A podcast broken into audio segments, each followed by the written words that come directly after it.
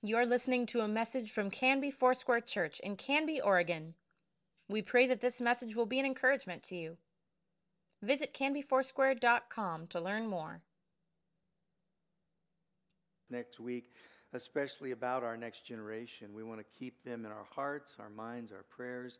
So we really do appreciate this church community that loves our kids, and we want to continue to do that with all of our heart. And we know that God has a way for them. He's making a way for them, and that's really what we're about. Listen, during the summer, we have opportunity to run into each other in the community here at church. There are a lot of people that I haven't been able to touch personally yet. We haven't been able to cross paths. So let's make sure we do that. Maybe between services, after the service, if we've never met, I'd love to meet you. I really would. And I thank those that are here on campus, those that are online, YouTube, Facebook.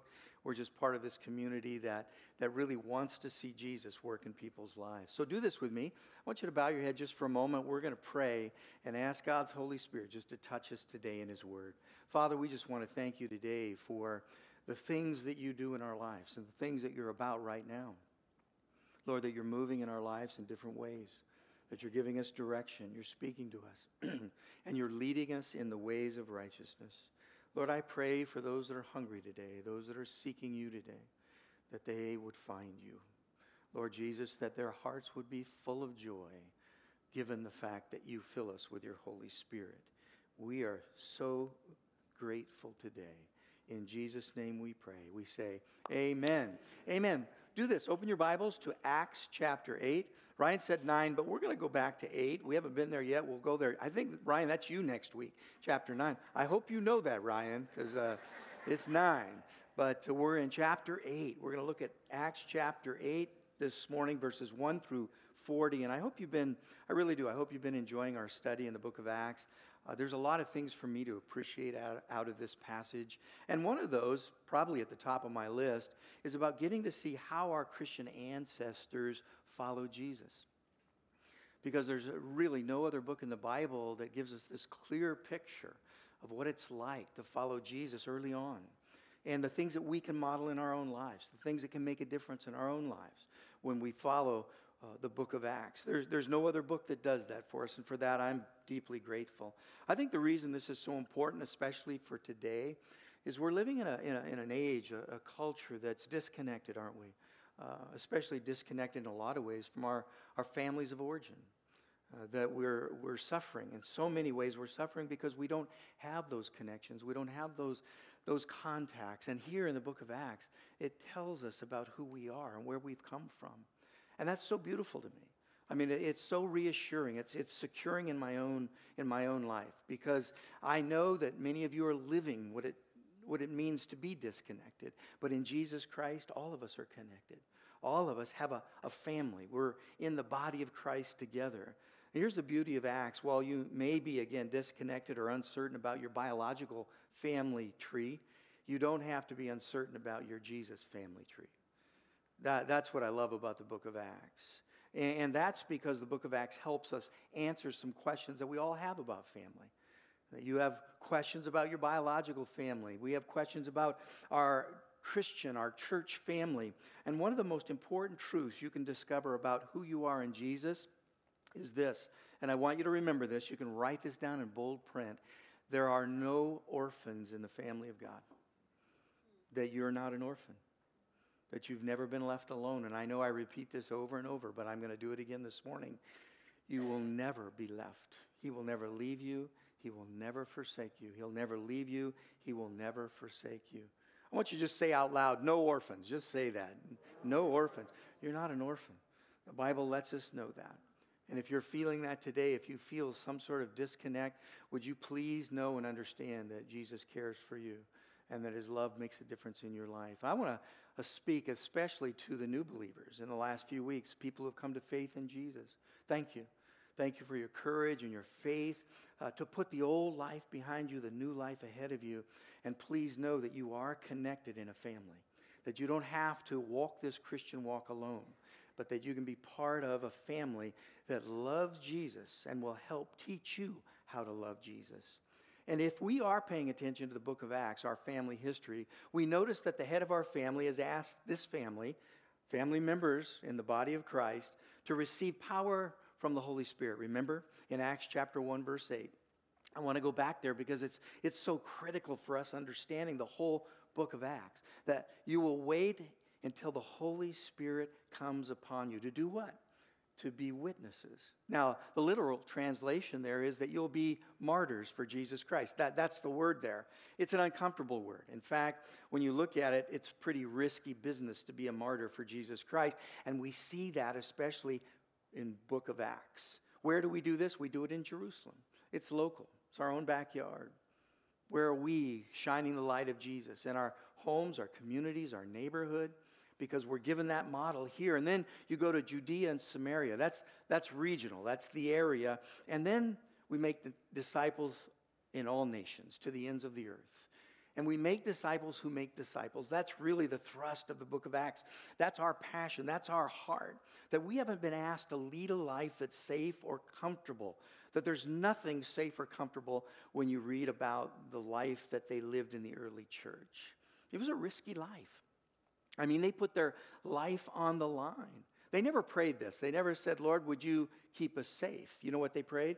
They prayed, Lord, your will be done on earth as it is in heaven. Try that on for size. I mean, when you get up in the morning, because I know typically my flesh wants to always be secure, wants to be comfortable. But when I wake up in the morning, I find myself leaning to this. Lord, let your will be done in my life today. Whatever that might cost me. And it might be risky. It might mean that I'm stepping out into places that are uncomfortable. And that is for sure. I'm experiencing that now. Going to places where I don't always feel comfortable. You know, it's interesting. An interesting thing that tells me a lot about myself. Because how I respond to those unsafe and uncomfortable moments tells me a lot about my values. What do I hold on to? What do I see important? Do I value God's will or do I value my comfort? And every day I know I'm faced with those questions. What do I value here today?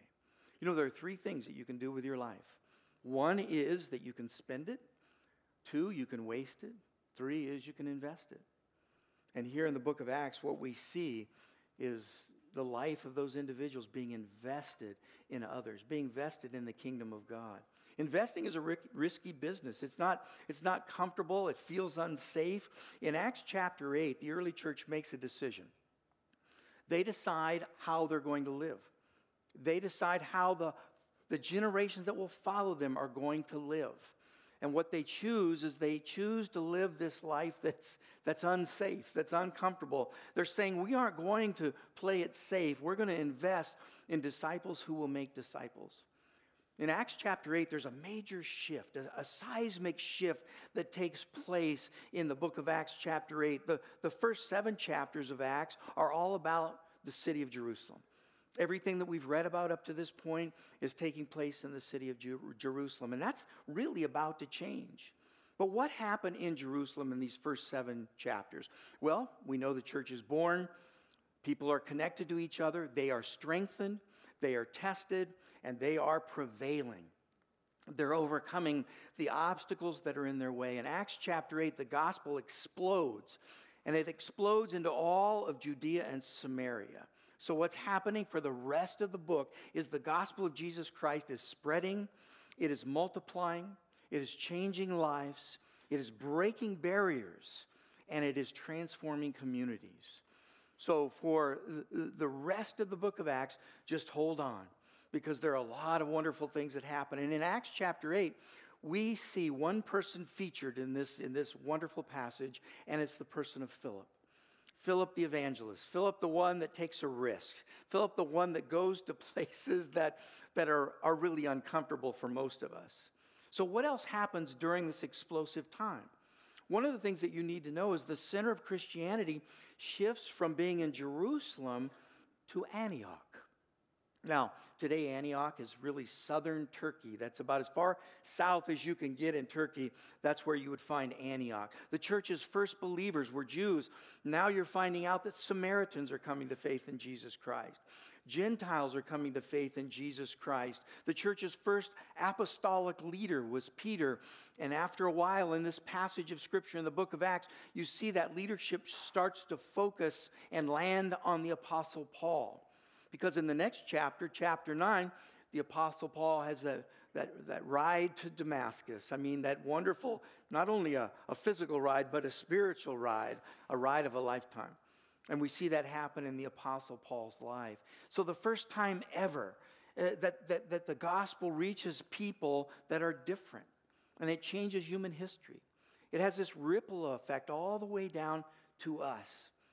So if you want to know your ancestry, if you want to know the origins of which you've come from, you can go to the Book of Acts and thank Jesus for the Book of Acts. Because you can look at this and say, oh, this is how the Book of Acts got to me. It's because people took a risk. People put their life on the line so that I could find and know Jesus as my Lord and Savior. And then I wonder to myself, what is the church going to look like in 50 years? I mean, 2,000 years ago, people laid their life down. Am I laying my life down so that the generations that follow can look back and say, yes, they risked their life. They understood that Christianity wasn't about being comfortable, but it was about reaching communities. Look at our life. Look at my life. And here's how it all happened. When you look at verses 1 through 4 in Acts chapter 8, listen to what it says. It says, and Saul, who later would become the Apostle Paul, approved of their killing him. The killing of Stephen, which happened in Acts chapter 7. On that day, a great persecution broke out against the church in Jerusalem, and all except the apostles were scattered throughout Judea and Samaria. So you see what's happening here. It's the first great diaspora, the first great scattering of the early church. Godly men buried Stephen and mourned deeply for him. But Saul began to destroy the church. Going from house to house, he dragged off both men and women and put them in prison. Those who had been scattered preached the word wherever they went. I love that verse right there. Verse 4 is so meaningful to me because what it tells me here is that no matter the circumstances, no matter what the early church faced, they continue to preach the gospel of Jesus Christ. They live the gospel of Jesus Christ. This is amazing. Those who had been scattered.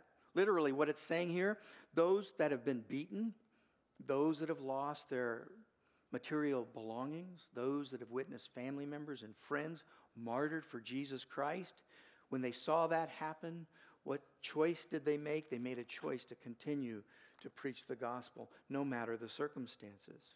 They weren't angry at God. They didn't deny their faith. They didn't run and hide in the hills. They didn't play it safe. They never thought they would quit speaking the name of Jesus. No, they didn't do any of those. Those who had been scattered preached the word wherever they went.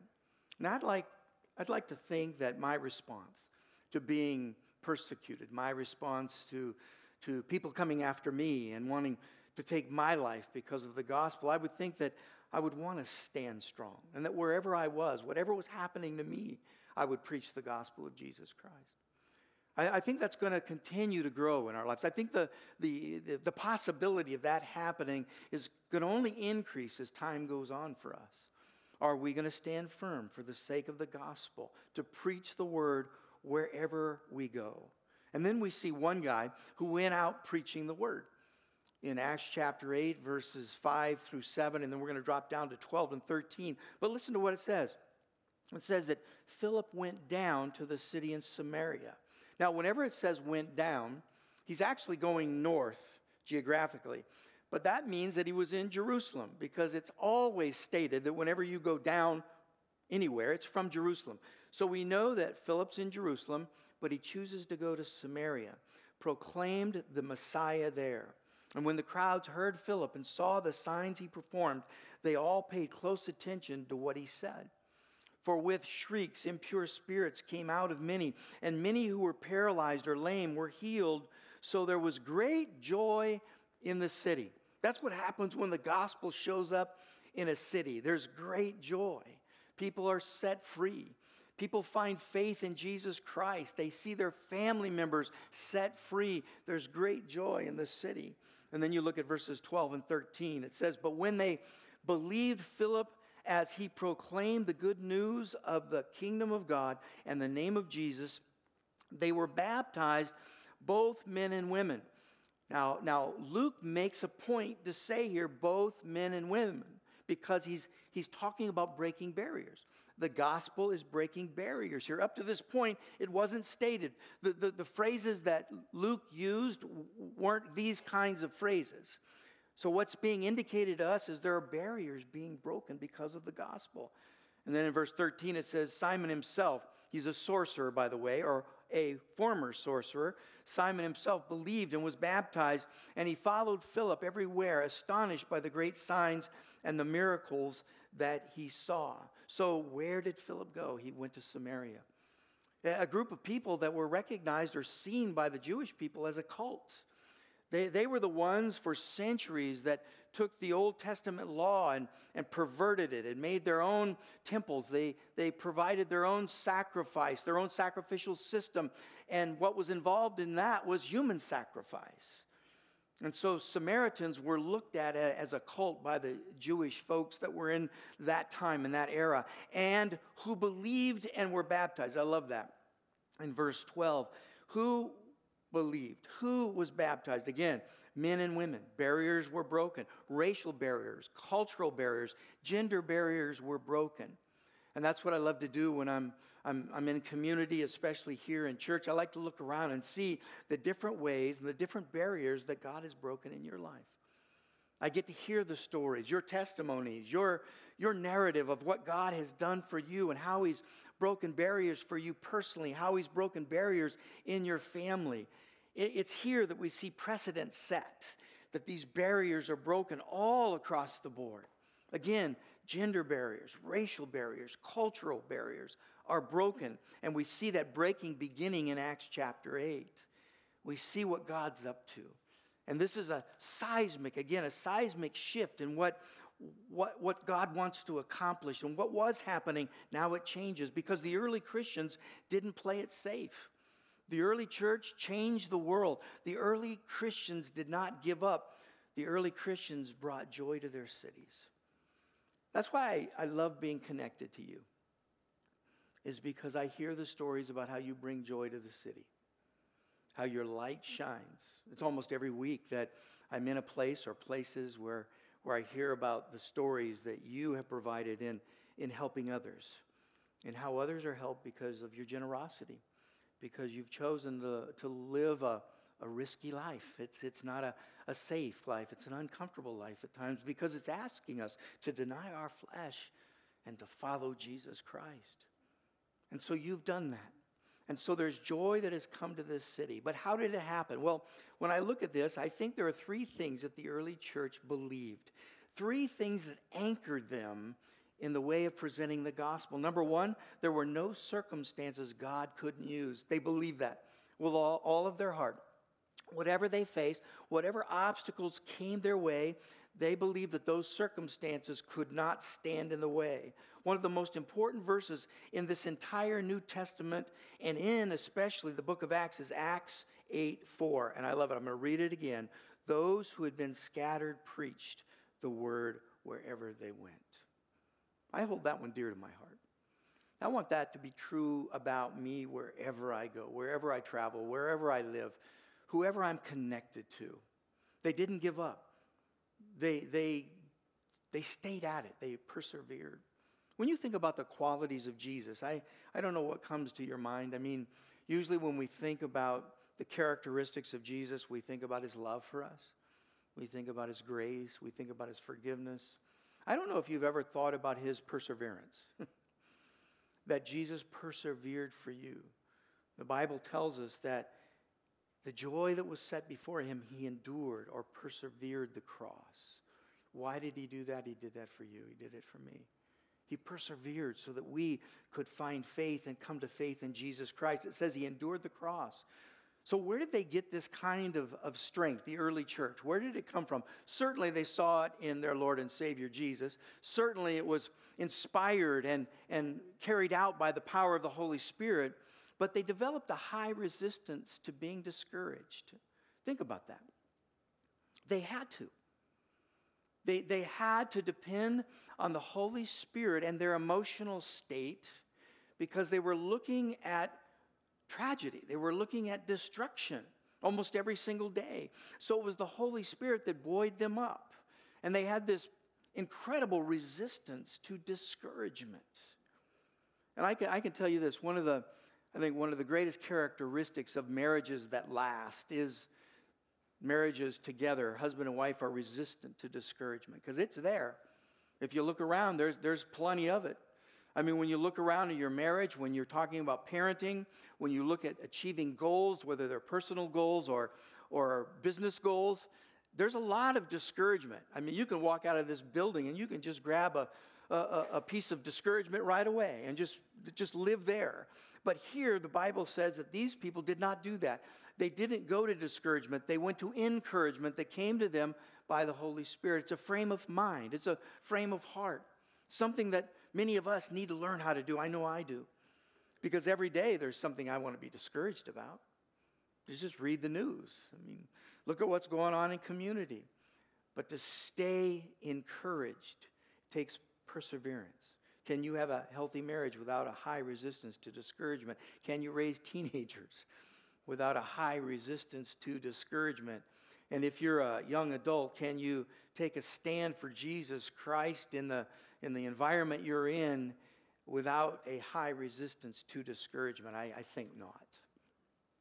I think that's why Jesus has given us the power of his Holy Spirit, so we can stand off discouragement. So that's number one. Number two is this. The early church believed that there were no people God couldn't use. I think that's encouraging to all of us. That you don't have to have a degree on your wall. You don't have to have a lineage that says, well, I'm from a bunch of pastors. You don't have to have any of that. The Bible shows us in Acts chapter 8 especially that there are no people that God could not use. I love this one. That means me. That means you. And I know there are times we've doubted that. Many of us. Probably all of us. Thinking, well, I don't know if God can really use me. Let me say that immediately, you need to know that's a lie from the enemy. That's what he wants to do. He wants to discourage you from living that life of faith. That he can use you and he wants to use you. Remember what it says in Acts 1:8. But you will receive power when the Holy Spirit comes on you, and you will be my witnesses, Jerusalem, Judea, Samaria, and to the ends of the earth. Now underline that word again, witness. It doesn't say that you're going to be my defense attorneys, that you're going to be my sales people, that you're going to be all these other things. It doesn't say that. What it says here is that you're going to be a witness for me. So what is a witness? Let me give you the qualifications of a witness. There are two qualifications. What happens in the life of a witness are two very simple things. You tell people what you saw, and you tell people what happened to you. That's it. I think everyone in here can do that. I mean, when you see something happen, you just say, I saw this. That's what I'm going to be a witness to. And you say, this is what it's done in my life, how it's made a difference in me. Do you remember when the Pharisees cross-examined the man that was once blind and Jesus healed? He was just a great witness. They said, why, what happened to you? And he says, I don't know. He said, all I know is I used to be blind and now I'm not. You know, it's like, there it is. The essence of what it means to be a witness. Don't complicate it. Tell your story. Revelation says that in the last days, we will overcome by the blood of the Lamb and the word of our testimony. Be the witness that God has called you to be. Just tell whoever what you've seen and what has happened to you. That's it. There was a famous Mercedes-Benz commercial that they had out a while back, and they developed the first crash-resistant frame. And they did something in the industry that was so shocking because no one really ever did this. They shared all of their facts and all of their tests. They shared it with the whole industry. The whole car industry blew people away. You keep those things secret, but they didn't. They shared those with all the other car makers, all the other car dealers, and their commercial said this, some things are too important not to share. That was their mantra. That was their motto. So here's what the early Christians did. They shared the good news whenever they went and wherever they went because they believed it was way too important not to share. That's a passion that I want to burn in me. I want to have that same kind of passion. So how did the early Christians change the world? Every person shared Jesus whenever and wherever they went. Every person shared Jesus. Do you know you are where you are? And wherever you are, there are going to be people. And so wherever you are, just be ready to share Jesus. Be at the grocery store, it can be on the road, it can be at school, it can be in a lot of different places. Just be willing to share what Jesus has done in your life.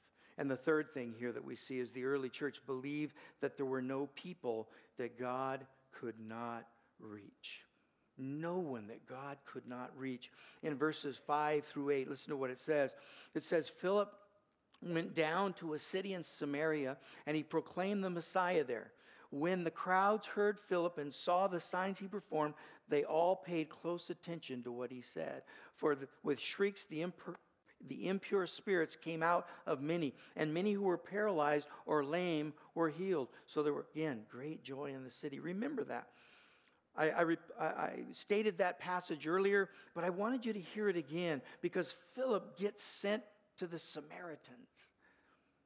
The Jews in Jerusalem didn't care for them, but he gets sent to this place, and he makes the best out of being there. The early church knew that these people needed Jesus. And listen, instead of viewing these people who weren't Christians as their enemy, they saw them as people who were held captive by the enemy. And there's a big difference, isn't there? There's a big difference when you live in a world and you're looking around and you make unbelievers your enemy. That's not the God approach. That's not the gospel approach, because the enemy has just captured them. The Bible says they have no choice without Jesus but to sin. We have no choice, because Romans says that we were once enemies of Jesus Christ, but now we've been brought near to him because of his shed blood and his forgiveness. That everyone would see the same thing. You see, they viewed them as people who had been captured and held bondage by the enemy, and God wanted to set them free. God wants every single human being won over, not wiped out. Everyone. He wants them to know Jesus Christ. I love that. God's nature is to seek us. Have you ever experienced that? And you have if you come to faith in Jesus Christ, that he kept after you. He's not passive. God initiates and pursues a connection with you and with me. I love the commentary of C.S. Lewis. He said this, I never had the experience of looking for God. It was the other way around. He was the hunter. He stalked me. He took unerring aim, and he fired at me, and he got me. You see, I think that could be everyone's story, because we can't find God on our own. We're helpless. He came and he found us. So when it came to reaching others, the early church knew. They knew a few things. First of all, they knew this in verses 26 through 28. Now an angel of the Lord said to Philip, go south to the road and the desert road that goes down from Jerusalem to Gaza. So he started out on his way. He met an Ethiopian eunuch, an important official in charge of all the treasury of the Candate, which means the queen of the Ethiopians. This man had gone to Jerusalem to worship, and on his way home was sitting in a chariot reading the book of Isaiah the prophet. Lesson number one here when you read this passage is, God is a God who seeks, but God is also a God who's already speaking. Did you know that those that you love the most, that you want to see come to faith in Jesus, do you know that God's already speaking to them? God's already telling them how much he loves them. And for me to come alongside of what I know God's already saying makes a powerful impact in people's lives. That when we have the gift of discernment, and ask for the gift of wisdom and knowledge to come alongside of people and just be able to reiterate something God is already speaking to them. Did you ever have that experience in your life? Has that ever happened to you, where God was speaking to you and someone came along and shared the same words? It was like, oh my gosh, I didn't know anyone else was hearing that, but God's showing me, he's telling me that that he's speaking to my heart and he's speaking to others about me. You see, this is what I believe our responsibility is when we have unbelievers in our life. Just discern, just listen to what God is saying to them.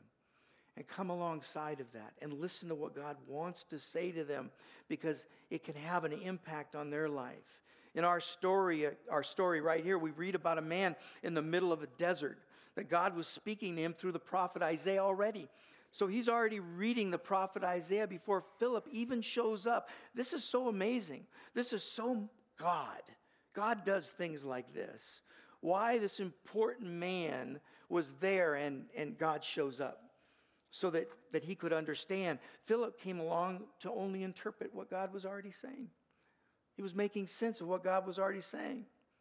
I mean, how many parents are raising teenagers or young adults right now? The hardest thing to do as a parent is to trust others with your kids, and that includes God. I know that's the thing that I know Annette and I struggle with the most, which is turning our kids and our grandkids over to God. Just saying, here, Lord, you have them, you take them, you do what you want with them. And then we would see hard things happen. It just sometimes break your heart, but you knew this. You knew God was involved. And I love the place where this happens. It happens in the desert. It happens in the wilderness. You know, some of the greatest works of God in your life happen when you're alone, when you're in the desert, when you're in the wilderness. He's forging you. He's framing you. He's developing character in you. This is what's happening to this Ethiopian eunuch. This is where God chooses to speak to him. Today, if you sense that you're in a desert place and that you're all alone, he's got you right where he wants you. He's got you right where he wants you. That he's doing his work, his best work in you. Here's what you do. Tell your soul to be still. David did. He said, "Be still, my soul.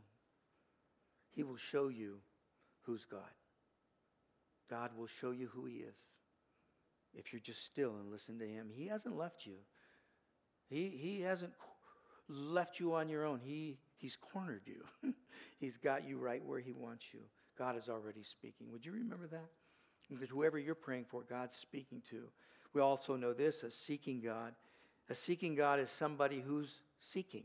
That's just what it means. He's seeking us. God is a seeking God. It says here the Spirit told Philip to go to the chariot, stay near it. And Philip ran up to the chariot. He heard the man reading the book of Isaiah, the prophet. He said, "Do you understand what you're reading?" Philip asked. He says, "How can I?" He said, "Unless someone explains it to me." So he invited Philip to come up and sit with him. This is the message of the scripture the eunuch was reading. He was led like a sheep to the slaughter, as a lamb before its shearers is silent. So he did not open his mouth. In his humiliation, he was deprived of justice. You can speak of his, or who can speak of his descendants? For his life was taken from the earth. He's a seeking God. I know we say, "I found Jesus." I've said that. You've said that. I understand that. But honestly, theologically, that's a bit off. Because honestly, he found us. Jesus has found you. He's found me. He's come after us. What's my responsibility when he comes after me? And if that's happening to you right now, whether you're online or here in this building, surrender. Surrender. You're wasting a lot of energy running from God because you can't outrun him. You can run, but you cannot hide. You've heard that before. Because God's after you. The Bible tells us that we are blind, that we are utterly lost. Before Jesus came into our lives, we were his enemy. In the Gospel of Luke chapter 15, Luke tells us about lost things, if you remember what he tells us about. He says there is lost sheep, there's a lost coin, and there's a lost son. And I want to just put it this way. The sheep didn't find the shepherd. It was the other way around. The coin didn't find its owner. It was the other way around. The son didn't find the father. It was the other way around. See, God comes after you, comes after me. Because our tendency is to run and hide. It's been that way from the beginning of time. What did Adam and Eve do when God called their number? They ran and they hid. They hid from him. So we know that when we look at this passage of Scripture, there's so much good that can come out of it. It includes me in that seeking process. Did you know that God's using Philip in the seeking process? God wants to use you when he's seeking others, that you have a role to play. What is it? Well, I pray for people. I want to pray for you and your family members every single day. Listen, I'm serious about praying for your family members and your friends. I have their names written. I have them written. I have them sitting in front of me, and I pray for them. You know, there are times that years have gone by, and I've looked in my briefcase or backpack or places I store things, my drawer, and I'll pull out names of some of your family members. And I'll, oh, my goodness, I did this 10 years ago. But when I pull them out, I just pray for them again. Just repeat the process. Pray for those that God is seeking. And then he also includes us through divine encounters. Listen, nothing happens by coincidence. That when you run into people on your way from here to there, those encounters are godly encounters. I don't know if you've ever paid attention. I'm going to finish with this, but if you've ever paid attention to how much got done in the life of Jesus when he was going somewhere, when he was going to Jerusalem, when he was going to the Galilee. Do you know that 75% of the miracles that we read about in the Gospels take place while Jesus was on the way? You know what I'm worried about when I'm on the way? I'm worried about getting there on time. That's what I'm worried about. I don't want anything to mess me up. I don't want anyone to interrupt me. I want to get there. But when we stop and we listen to God's Holy Spirit, there's so much that can be done on the way. Jesus did so much on the way. Let him include you in that process. And the other thing you can do when you come alongside is you can listen. Just keep an ear open. Listen again to what the Holy Spirit is up to. It says here that Philip listened to the Holy Spirit. God's doing a good work. The last thing I want you to remember in this passage of Scripture, God is responsible for the outcome, not you. It's not the church. It's not all of us. God is responsible for the outcome. So turn the responsibility over to him. I know every time that I share my faith with others, I'm thinking, oh my goodness, what's this going to be like? What is the outcome going to be? I worry about those things. And I know that the Lord will always come and tell me not to worry. He'll just say, would you put that aside and let me take care of the outcome? And here's something that happens when you do that. The outcome is better than you ever anticipated when you turn it over to God. Turn your kids over to God. Turn the outcomes. Turn your grandkids over to God. Turn over those outcomes. Turn the outcomes over of your friends. Let God take care of it. He'll do it. He knows what he's doing. He's a God who seeks. Would you bow your head with me just for a moment? I want to close our time in prayer, but doing that, I want to invite you. If you're here and you don't know Jesus in your heart, I want to invite you to know him. In just a moment, we're going to have our prayer teams come forward, and when they do, I also want to remind those that are here that need prayer to go forward for prayer, to ask others to pray for you, to support you. It brings strength to our lives. It really does. It reminds us that we're not alone. But if you're here and you feel that loneliness, that disconnect because you don't have a relationship with Jesus Christ, I want to invite you to know him today. The Bible says that if we confess with our mouth and believe in our heart that God raised Jesus from the dead, we'll experience that salvation. So if you're here and you want to know Jesus with our heads bowed, our eyes closed, just lift your hands so that I can pray for you. I won't embarrass you. I will not call you out. Good. Just keep your hands up just for a moment, if you would. We want to get you a little package. It's a starter kit, and that'll help you. That'll help you on this journey. Thank you for your courage, for your faith in following Jesus. Is there anyone else? Others that want to know Jesus? If you're online, just let us know. We're sending you out the same package, only email to you. That's the way we're doing it for you. For all of us in this room, we're going to pray a simple prayer along with those that lifted their hands today. And the prayer is very simple. Just follow me, would you? Dear Jesus, today I confess with my mouth and I believe in my heart that you are my Lord and Savior. Forgive me of my sins. Make my heart your home. In Jesus' name, amen. Thank you for listening. Please let us know if you have questions or would like us to pray with you. You can contact the church office most weekdays at 503-266-4444 and anytime through canbyfoursquare.com.